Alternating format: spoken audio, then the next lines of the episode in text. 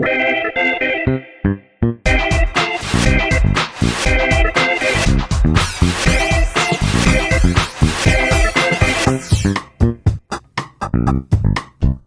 迎收听《非常萌》，我是十一，我是梅心。进场就想跟你暖身一下，聊一个我最近发生的事情。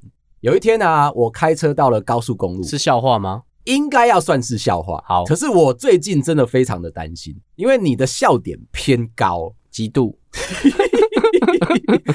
高的那个程度。我每次在找生活当中会发生的笑话的时候啊，我自己都会惊惊，不知道能不能够触动得到你。下次说你发生一个故事好了，嗯，好不好笑？我会给你答案。哦，我不要先设一个 flag 在那边，对，然后这样我会期待，然后你会戳破那个期待。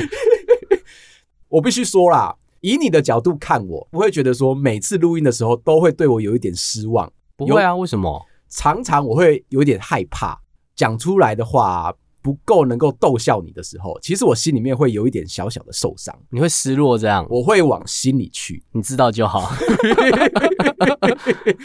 这个故事呢，就发生在前两天，我开车上了高速公路，然后到休息站准备去解手上个厕所，出来正在洗手的时候。旁边有一对母子，小朋友啊，就跟妈妈说：“妈妈，我要跟你讲，我们学校有发生灵异事件。”妈妈就有一点点小小的严肃，转过头来就问小朋友说：“学校发生什么样的灵异事件？你说来听听看。”小朋友说：“妈妈，我跟你讲，有一天放学，有一个同学啊，跑去了厕所，再也就没有回来过了。哎，这一定是个灵异事件。”妈妈有一点冷静，告诉小朋友说：“那个小朋友应该是翘课了吧？”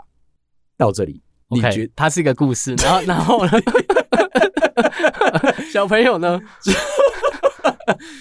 以妈妈的角度来看，他是不是一个非常睿智的一个代表？他知道所有的小孩都会想要翘课。这个角色里面用了一个很睿智的讲法，告诉他的小朋友说：“人生哈不一定真的是看到鬼啊。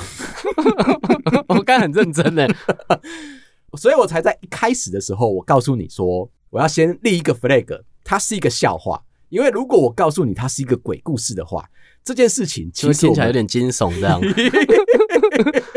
我们就有可能会先被人家骂说，你怎么没有先预告？每次你不是都跟我们说，如果要先讲鬼故事，会先放一个预告。那接下来呢，跟你小小分享一下听众朋友拔智齿的故事。他告诉我说啊，他的牙齿其实一直在牙龈发炎，去找了牙医，原来是因为智齿长的位置不好，常常没办法清洁的干净，久而久之那个细菌滋生，牙龈就一直发炎了。其实医生有告诉我们的朋友说，不然这样子好了啊，看你那个牙虽然长得歪歪的，不是很正，但是从现在研判起来，五分钟应该就可以拔掉了，你要不要考虑一下？如果你觉得现在就可以的话，等一下就上麻醉针，给我五分钟，应该就可以让你今天开心的走出门。如果是你，你会说好啊，对嘛？对不对？因为这样子，我们的朋友呢，他就直接说好，打上了麻醉针。有开码表吗？手机？你是那种会很认真去在乎时间的人哦，因为他说五分钟啊，我就会当真啊。那如果哦五分三十秒，我给他一个不好的评论。这样会太坏吗？你真的是很严格的一个工程师诶，马上就开始进行了拔智齿这个手术。五分钟过去了，医生还在努力。十五分钟过去了，医生还在努力。太久了吧？你这个时候复评已经多到一个不可思议的，对不对？已经在抠朋友了，帮我一起给他复评。一开始的时候，你先讲了一大堆的大话，告诉你的病患说五分钟就可以，现在已经三倍的时间了，就如同啦。你今天跟你老板说，我这份报告两天就做好了，结果你做了第四天，你还是做不出来，至少会找借口吧？都是十一在麻烦我了。以医生的角度，我觉得他就是要静下心来，好好的开始处理这件事情。十五分钟过去了，那他没有给理由吗？没有，他很专心。三十分钟过去了。还没有成功，那他应该先去抽根烟了。你觉得他陷入到逻辑的这个回圈障碍是不是？他可能给自己太大压力了吧？我觉得你现在也是啊。你刚刚跟他说五分三十秒，你就要给他复评，他现在已经进入到三十分钟了。他应该要承认就是会有一个复评了。一路这个时间走到了一个小时，医生开始耐不住性子了，转过头去问了一下护理师：“为什么今天这么热？是不是没有开冷气？”护理师啊，小小声的说：“有啊，已经开到了最大了。”医生还是很生气：“那为什么还是这么热？”这个时候，我们朋友躺在那边，嘴巴是张开来的。他说：“一整个小时啊，感觉到那个牙医疯狂的挤压他的嘴巴，疯狂的张开他的嘴巴，疯狂的弄他的嘴巴。”不舒服，但是不能够说出话来，心里面已经开始很焦急了。这个时候有一个重大的转折，门口的自动门打开来了，走进了一位中年男子。牙医看到这个中年男子之后啊，眼睛突然发亮了，是他爸吗？到底要发亮什么啦？哦，居然是这位牙医的学长走进来之后，问了一下牙医多久了，默默的小声的回答一个小时了。学长拍拍牙医的背，起来，我们去看一下 X 光片。牙医呢，好声好气的把这些该递上去的资讯都给了学长看了一下。学长又拍了一下牙医的背，你去休息。接下来哦，学长就去把手消毒，戴上了手套，把他头顶上面的灯装好之后，坐到了诊疗台，告诉我们听众朋友，再给我五分钟。有这么帅吗？这位学长呢，就告诉我们的朋友说：“眼睛闭起来，数十秒，保证温透透，绝对是让你的牙齿非常轻松的就拔掉了。”其实我们朋友啊，他听到这句话的时候，心里面还是有一点紧张嘛。毕竟吼，学长学弟制，我们都知道，有时候学弟很烂，有可能是学长害的。如果学长是那种一脉单传的，就是把他躺平的那一个感受啊带给学弟的话。他们是同一个逻辑出来的。就在我们听众朋友眼睛闭起来，准备开始倒数的时候，一，嘣，牙齿就出来了。所有的人欢声雷动，包含了护理师，包含了刚刚那个牙医，他在心里面默默的小小的拍了手。学长真的是这样，不就剪尾刀吗？刚刚已经拔到快出来了吧？这个牙医学弟有说啊，前面已经弄得都差不多了，该敲掉的都敲掉了，该拿掉的都拿掉了。唯独剩下最后那个一小角卡在那边，怎么样弄就是弄不出来。你要说是剪尾刀，他就是啊。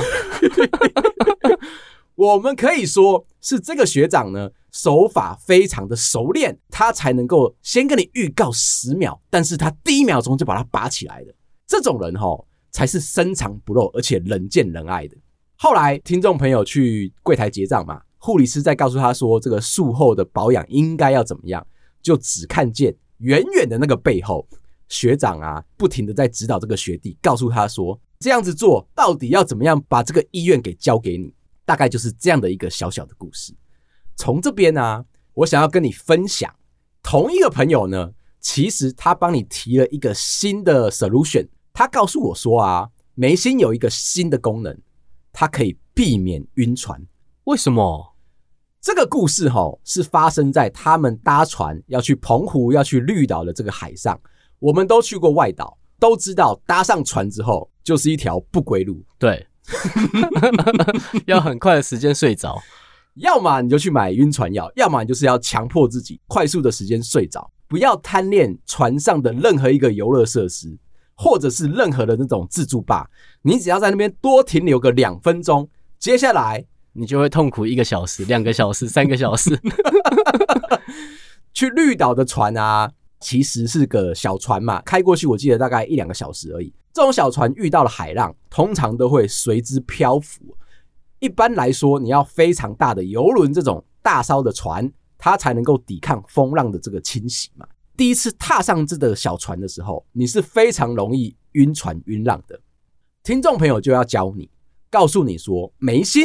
在这一点非常的重要，要知道一件事情，眼睛要先闭起来。第二件事情呢，把你的意志集中在你的眉心，这样子就可以有效的抵抗海浪。当船缓缓的开出去，离开了港口之后，会撞到你的眉心吗？到底有什么关联呢？这是一个非常能够抵抗晕船的一个做法。那、啊、这样不就变斗鸡眼了吗？他其实。为什么是？哎，你在看眉心啊？他眼睛已经闭起来的，你只是把你的意识跟你的意志力放在你眉心的那个位置，有点像是开了第三只眼的那个感受啊！你要一直集中在那边哦。当你集中意识在那个区域，船不停的在走，虽然你会遇到风浪，起起伏伏，上下左右的这样子摇晃，但是因为你的心情非常的平静，一直在看着眉心，看着眉心，看着眉心，看着眉心，久而久之，你就跟这艘船跟这个大海融为一体。其实眉心是一个晕船的解药。我不确定你是不是会喜欢这个称号，当然是不会啊，还不确定什么？我们有讲过嘛？瑜伽上面有讲眉心轮这件事情，其实也是一个如果你打开之后，可以凝视变得非常通透的一个很棒的做法。OK，那下一个要聊什么？这边应该结束了吧？下一个我们要聊的，我有一个朋友叫做 Rachel，他是非常容易晕船的晕船仔。在情感上面晕船的晕船仔，平常呢琴棋书画他都会，也喜欢运动，喜欢唱歌，厉害的来喽！他每天哈，刚刚那些都不厉害吗？我刚刚讲的是外显型的嘛，在一个人格特质上面会觉得他厉害，他有一个持之以恒会去做的事情。他每天到睡前啊，都会在他的笔记本上面写下今天要感谢的三件事情。每天呢、欸，每天保持这个正向的能量。可是你每天都有三个人可以感谢吗？不一定是人，有可能是事情，像是啊，哦，感谢今天有空气，这样也算感谢。有，其实是这个概念。那个感谢这么的轻描淡写，怎么会空气、耶？他有一种。对世间万物啊，都保持着感谢的那个心情。哇，那他很正派，他是一个超级正向的人。平常哦，如果有一些讲座啊，是在告诉你说人要怎么样变得更好，心情要怎么样可以让自己提升到下一个境界，升华上去，让你成为一个最好的人。他每一次都会去，以前还会相约我一起去听那些讲座。但是我这个人比较驽钝，有一次我去了之后啊。中场我就脚底抹油就落跑了。后来他跟我其实有一番的小小的吵架。为什么？他认为他在给我好的东西。如果你不受教，应该是说哈，我的那个心情不是那么的黑，也不是那么的白，在一个比较灰色的角度。我还没有想好我要去哪里。这个时候，Rachel 就带着我到了那种心灵成长课程，告诉我说这个老师啊。他会用生动的表演啊，然后告诉你说你怎么样去探索你的心灵。老师会后空翻吗？我也只是想知道老师厉不厉害。我家的兔子会后空翻，你要不要来看一下？我可以去啊，反正你也不会对我做什么。就在那一次的讲座上面，我其实没有感受到这么好的一个发想。中途我就脚底抹油就，没有吸收到老师想给你的。对，也有可能是因为我资质驽钝，只听了一半就觉得说对我当时的人生啊没有太大的帮助。因为他是一个这么正向的人，他有一个小缺点，不管你跟他说了什么，他都会相信。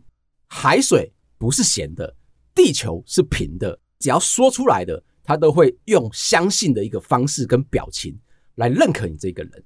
这个情绪感受啊。反而让他比较容易遇到一个晕船的概念。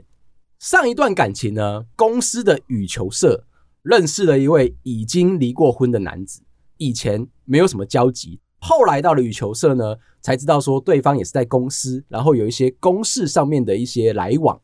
这个离过婚的男子呢，知道怎么样做一个暖男，有空就会告诉 Rachel 说今天要上羽球课，他们的羽球课是设计在假日。暖男啊，就会开着车先到 Rachel 家楼下买好了早餐，在那边等着他一起上车，顺道送他到了羽球场。两个人一起吃完了早餐，再进行练习，再进行对打。下了课之后啊，两个人还会顺手到其他地方去一起开发美食，聊聊心事。这样子一个暖男的表现，其实已经让 Rachel 啊情不自禁的喜欢上了对方。这样听起来不错啊。后来才发觉到，这个暖男啊，并不是只有对 Rachel 这样子。羽球社里面啊，其实是蛮多女生喜欢的，很多人都、哦、他有贯彻这件事情吗？他有一直把他的表现分享给每一个他认识的女生，所以他是一个哦，他常到别人家楼下买早餐，然后载那个人去做别的事。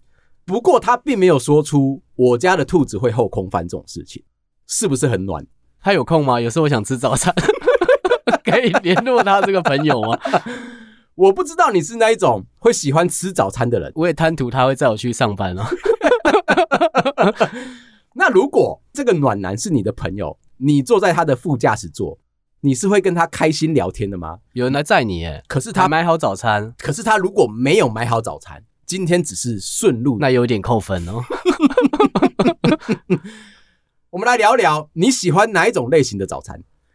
我平常很少吃早餐呢，这就是我觉得奇怪的地方。今天如果有一个暖男对你这么的好，又要载你上班，又要请你吃早餐，你居然是会答应的那一个人，这样很奇怪吗？我以为你是会跟人有一个。我以前有一个很好的朋友，我出去都靠他。哎，在高中、大学的时候，为什么？因为他就会载人啊，所以我出去都给他载啊。我们先回来确定一下这个朋友关系。你是因为喜欢这个朋友，所以才愿意被他载？哦，我们会一起玩，不能这样说，就是一个很好的男生的朋友嘛。嗯、然后他又喜欢载人，好，他体型也比较大，嗯，所以是势必他载我。那我就会觉得，哎、欸，跟他出去很好啊，出去都可以有人载，所以导致我现在很多宜兰的路都不太熟。哎、欸，可是这样听起来啊，从你不喜欢吃早餐，再加上你喜欢被载。我可以果断的认定，你是一个极度缺乏安全感的人。为什么？像你啊，在公司或者是在跟平常的朋友、同事聊天的时候，你会制造出一个极度大的鸿沟。我们认为啊，谁叫他们不载我？这样会太坏吗？你的这个朋友啊，他又热心，他又愿意载你，而且他又会陪你玩。从这个角度看来，啊，他家还蛮有钱的哦。他的兔子会后空翻吗？不会。虽然你的表情或者是你的行为模式看起来很独立，但是你心里面肯定是有一个小小的缺陷，需要被人家填补上来。那故事再讲回来，那你要载我吗？你还没有讲啊！如果我今天要载你，希望你会跟我聊天，我一定要买早餐，对不对？如果今天没有带，我吃过最糟的早餐，你知道是什么吗？你说是一支冰棒。那是我们在国外的时候出差嘛，跟着我的前主管出去，那他就是找机会想要对我好，因为他可能觉得每次都让我开车，他有点不好意思，很奇怪吧？居然会有人会觉得不好意思，而且是在一阵子之后，然后他就从了他的房间门口走出来，他就拿了一支冰棒给我。看着他说：“现在要吃冰棒吗？”他说：“对啊。”我说：“为什么不到公司吃？那天早上还蛮冷的。”嗯，他说：“这个冰棒很好吃。”所以我们就在车子外面吃了一支冰棒。我先离弃一件事情哈，应该不是一起共吃一支冰棒，当然不是哦。那就那我们两个还是在车子那边面对面吃了一支冰棒。接下来还是把它讲回来，Rachel 开始有一点点小鹿乱撞、意乱情迷了，延续了这一段的时间啊。长达了半年左右，其实时间已经 cooking 的非常的久。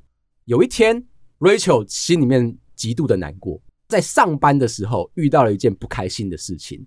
他的小主管呢，一直责难他没有把事情做好，但是 Rachel 的大主管其实是反过来的，他一直称赞 Rachel 是一个好人，做事情非常的完整，也安慰 Rachel 说不要去在乎小主管说什么，因为小主管。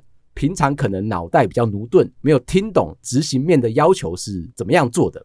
那一天晚上，他就传了讯息，告诉这位暖男哥说：“我心情有点不好，因为我今天上班发生了什么事情啊？不知道怎么样子才可以解决啊。”二话不说，十五分钟之后，暖男哥就已经开着他的车到了 Rachel 家楼下，告诉 Rachel 说：“我在你家楼下，我们可以下来谈一谈，面对面的聊一聊。”从这个做法来说啊，已经让所有身边的人接受到这样的行为模式的话，会疯狂的爱上。还不错啊。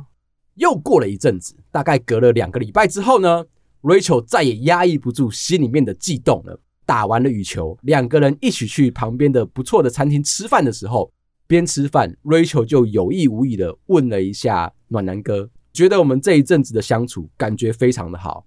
你是一个。很喜欢照顾别人的人，我也喜欢被你照顾，尤其你会倾听我的心声，所以其实我是蛮喜欢你的。你要不要跟我在一起？我们就交往了吧。暖男哥先在这边停顿了一下，缓缓的说出一件事情：你可以载我吗？他也很在乎，是不是？如果有一天啊，我要求你载我长达一个月的时间，你会买早餐给我吗？我应该可以啊。所以看你钱给到哪里啊。前半段我们都没有在谈钱吧？刚刚暖男哥的这个故事，我也没有把任何钱的因素塞进去。在身为伙伴的概念底下啊，对我好跟我对你好，不应该去谈钱这件事。哦，不要分谁付出比较多这样吗？当然啊，嗯、我们是一起的嘛。那我不会去载你啊。既然你不在乎，暖男哥呢，就缓缓的说出一句话：我有喜欢的人，而且我已经喜欢他两年了。但是很抱歉，那个对象并不是你。对你做的这一些啊，都只是因为我当你是好朋友。如果是你发生这个状况，有人倒追你，一直每天的，可是这样就不是倒追啊。因为对于那男生来说，他就只是觉得可能举手之劳，我们家住得很近，我顺便去载你这样啊。嗯，可能根本就没有这样想啊。哦，我们刚刚有提到嘛，暖男哥他其实对身边所有的女生能够帮忙的都会去帮忙，等于他没有下一步嘛。我个人认为吼。暖男哥的副业应该是 Uber 司机。对呀、啊，我也是这样想。他只不过呢是在路上闲晃的时候，还没有客人，就想说顺道来帮一下忙，这样子也是蛮顺利的。但暖男哥提了下一句话：“我喜欢那个人，喜欢他长达两年了，所以我知道 Rachel 你喜欢我的心情，我也知道不想要被拒绝的话，那一个心情会既期待又怕受伤害。”因为我不想让你失望，我不想让你难过。你喜欢我，我就放在心里，只是不想要让你失望。暖男哥用这句话告诉我们家 Rachel 说，以后还会是好朋友。这一段故事讲完了，Rachel 呢，经过了一个月之后，他又再度的晕船。这一次的对象是她二十年前的前男友。有一天，Rachel 为了要让自己放风啊，我们刚刚有提到他的人格特性其实是蛮外向的。所以他会到处去找地方玩，填满所有闲暇的时间，而且他觉得这件事情是快乐的。就在异地啊，一个路上不小心就遇到了二十年前的前男友。这个前男友呢，也还没有结婚，也是单身，所以两个人其实就相约了那几个礼拜一起出去，有牵手，有接吻，只是因为两个人相处在异地啊，只能够用传讯息的方式来表达对对方的感觉。这个前男友呢，是一个老师，他有一些特殊的要求，听到之后会觉得有点不可思议。第一个是我们两个之间的沟通只能够传讯息，平常老师上课的时间都在讲话，课堂跟课堂之间只有十分钟的休息时间。哦，他要去抽烟，不希望把讲话的力气浪费在跟其他人说话，而不是用在工作上面，所以他要保存他的体力。在平常白天的时间，但是传讯息聊说我今天很想你这种事情是可以的。下午六点之后呢，我们就几乎不需要再联络喽。老师的时间非常宝贵啊。下午六点之后，他们要开始准备明天的教案，或者是要改考卷、吃饭，甚至啊要做一些自己想做的事情，包含了写书法，包含了看剧，这些事情必须要在某一段时间内完成。六点到十点是他必须要好好的做自己想做的事情的时间，因为十点之后就要去睡觉了。六点到十点传讯息，他还会稍微回一下。十点之后你就再也找不到他的人哦。原因也是说，哥要结婚了吧？我听到 Rachel 这个故事的时候啊，我也是心里这么想。哎，Rachel，你要不要有一天去找他的时候，就把他的身份证翻出来？确定一下他的配偶栏有没有另外一个人的存在，但是 Rachel 说他看过了，没有，真的没有，真的没有，居然有这么奇怪的人。老师这个职业其实蛮辛苦的，隔天一大早可能五六点就要起床，所以势必规定自己十点之后就要去睡觉。但是跟他真的没有结婚，看起来是这样子。有一天，Rachel 有点按耐不住那个想要告白的心情，再一次的出手了。两个人到了一间咖啡厅。就开始坐下来，好好的聊天。Rachel 还是在问：“你确定我们之间的相处就一定要这样子，不能够打电话给你？你不想要讲电话，我们只能传讯息，六点到十点你要去做你自己想做的事情，十点之后你就睡觉了。那我们的相处时间只剩下假日，这样子我们能够处得下去吗？前男友说：“你不要这样想，我还是非常喜欢你的。”那 Rachel 就直接追问了：“既然这样子，我们要不要在一起？我们手都牵了，嘴都亲了，是不是应该在一起了？”前男友说：“我还有喜欢的人，喜欢了两年是吗？” 讲的话又是另外一句话。他说：“啊，不喜欢你，我就不会对你这么做的。但是我喜欢你，却无法交往。”他还是没讲为什么，他就开始细数啦。他是他们家的独子，爸妈管得非常的严。嗯哼，再来呢，他觉得两个人的关系呀，虽然是甜蜜的。相邻异地实在太远，他也不想结婚，不想要耽误了我们家 Rachel 的幸福，嗯哼，就 诸如此类种种的因素啊，加上他的工作不太适合可以跟别人近距离的接触，我已经开始担心，是不是身边所有的老师朋友都是这样子的角色？找到一位现实的朋友，真的是一个老师，我就把刚刚 Rachel 遇到的所有的问题啊，全部丢给他。真的是这样，真的是这样，真的是这样，生活习惯也是这样，一定是这样子。OK，那老师是一个不太好的职业啊。老师是一个很稳定的职业，但是我这个朋友有说啊，他们真的这么负责吗？他们就是这么的上进，确定吗？工作十年后也是这样吗？你似乎对老师这个，因为我遇到的不是这样啊。你说说，你说说，我遇到的就是上课有点懒惰啊，爱教不教的，上去就背好的东西在黑板上面写一遍嘛。嗯，就这样啊。哦，我后来有去上在职专班，你知道吗？我知道，我遇到很多教授哎、欸。那我要说，你的那些老师还愿意写黑板，已经是非常认真负责。可是他们不给问问题、欸，每次问问题他们都有点不开心。我们刚刚提到这个前男友是不是很负责，又会去改考卷？不过我的朋友也有说啦。你如果愿意，或者是你喜欢这个人啊，肯定会为他牺牲奉献出其他的时间，为了要跟他多多相处，为了要跟他在一起，他就建议 Rachel 可能可以不用再进行下一步的关系。听起来这一个前男友应该是个妈宝，还是他有跟别人同居啊？听起来比较像这个吧。其实我有出过馊主意啊，你要不要在半夜十一点左右一直不停的打他的电话？不要只是打 Line 这种网络电话哦。你连实体电话你都打，不停的打，看看他敢不敢接。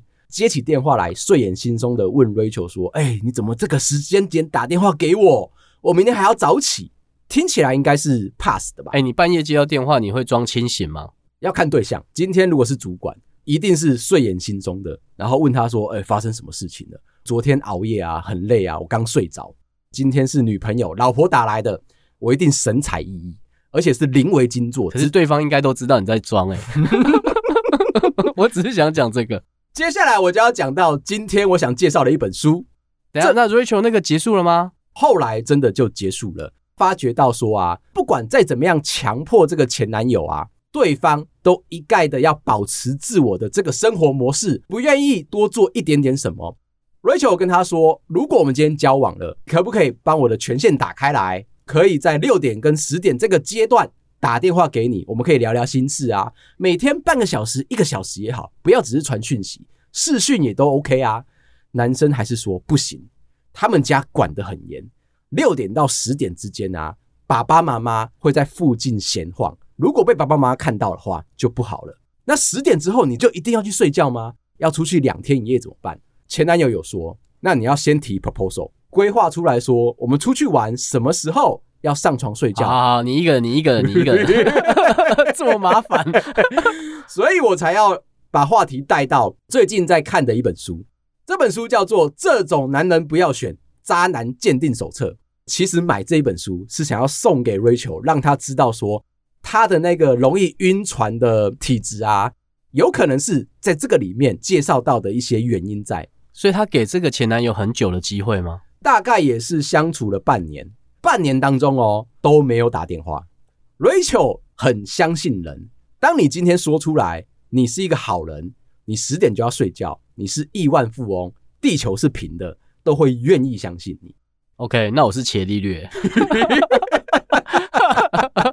那我是阿基米德，可以了。这一本渣男鉴定手册啊，细数了一些渣男会说的话。我希望你这辈子从来都没有讲过这些话。如果我不喜欢你，就不会对你这样子做了。最好别爱上我。我喜欢你，但是要很自恋才可以讲得出来。哎，会吗？别爱上我。通常如果你今天是一个花轮，是不是？男偶像或者是一个网络红人自居的话，通常你可能就会讲出这类型的话。你希望粉丝或者是喜欢你的朋友，大家都是冷静的看待你艺术上面的欣赏，而不是只看你帅气的外表而已。我喜欢你，但是我却没有办法跟你交往。这种就比较像是欲拒还迎，对方先告白的时候啊，你会留一些些小小的一些看包，告诉他说，我们先保持这个关系。以后说不定这个渣男可以再多线发展。遇到问题的时候，他都会说一切都是我不好。那如果还需要被承诺的时候，他就会说，其实我觉得还有别人可以让你得到更多更多的幸福。最后他一定会补上一句：其实我对你做了这么的多，都是为你好才这么做。在生命当中讲过这些的话。这个书上就会定义说，你有百分之九十是一个渣男的角色。为什么？可是他有些其实讲的蛮好的啊。你说说，比如说你现在已经结婚了，有一个人喜欢你，一个同事喜欢你，嗯，然后他也觉得你是一个暖男，你对他也很好，然后你会读很多书跟他讲。这时候他说他要跟你告白，你要怎么拒绝他？你 应该会拒绝吧？一定要拒绝吧？那好，那你会怎么跟他？等一下，等一下，我们先确定一件事：为什么刚刚那个坑？是挖给我这个人设跳进去的感觉，因为你是问我啊。哦，好，嗯、我应该会果断的拒绝。然后如何果断又不伤害他？他还是你同事哦。嗯，他是一个你很亲近的同事。嗯，然后人长得也楚楚可怜的样子，眼睛大大的，好像随时都有泪水在眼睛周围打转。你说的是邪猫剑客？对。这个时候，我只能够拿出我的身份证，说：“哎、欸，我已经已婚了，而且我对阿辉亚的山盟海誓，吼，他在哭了。我们已经讲好了，结婚的时候，我们还甚至有讲终身的誓言，牵起阿辉亚的手，告诉神父说，无论个生老病死，不管是富有，不管是贫穷，都会带着阿辉亚一路走到最后。今天我，所以你要跟我在一起吗？刚刚不是在哭吗？他只是问一下嘛。”今天我身上只有五十块，我就把那个五十块交给阿辉啊。今天，所以你要跟我在一起吗？等一下，听人家讲话哦。我刚刚是在表达说我对于阿辉亚的爱有多么的坚贞。他不管你那一块啊，他就只是问你说：“哎、欸，那我们有没有机会再更进一步交往？”当然是没有啊。如果你今天没有，那你要安慰他，你总是要讲一些场面话，不然他在公司里面哭怎么办？好。那我就会跟他说，一定还有别人比起我可以带给你更多的幸福。那你就是渣男吗？角色虽然是不一样，但是你还是可能会做出渣男的事情嘛。哦，但是我要跟你说，这本书就是这么斩钉截铁，做过里面其中一句话、一件事情，你就是渣男。这里面最重要的一部分是，你要如何看穿对方是不是渣男？你要善用问问题的能力。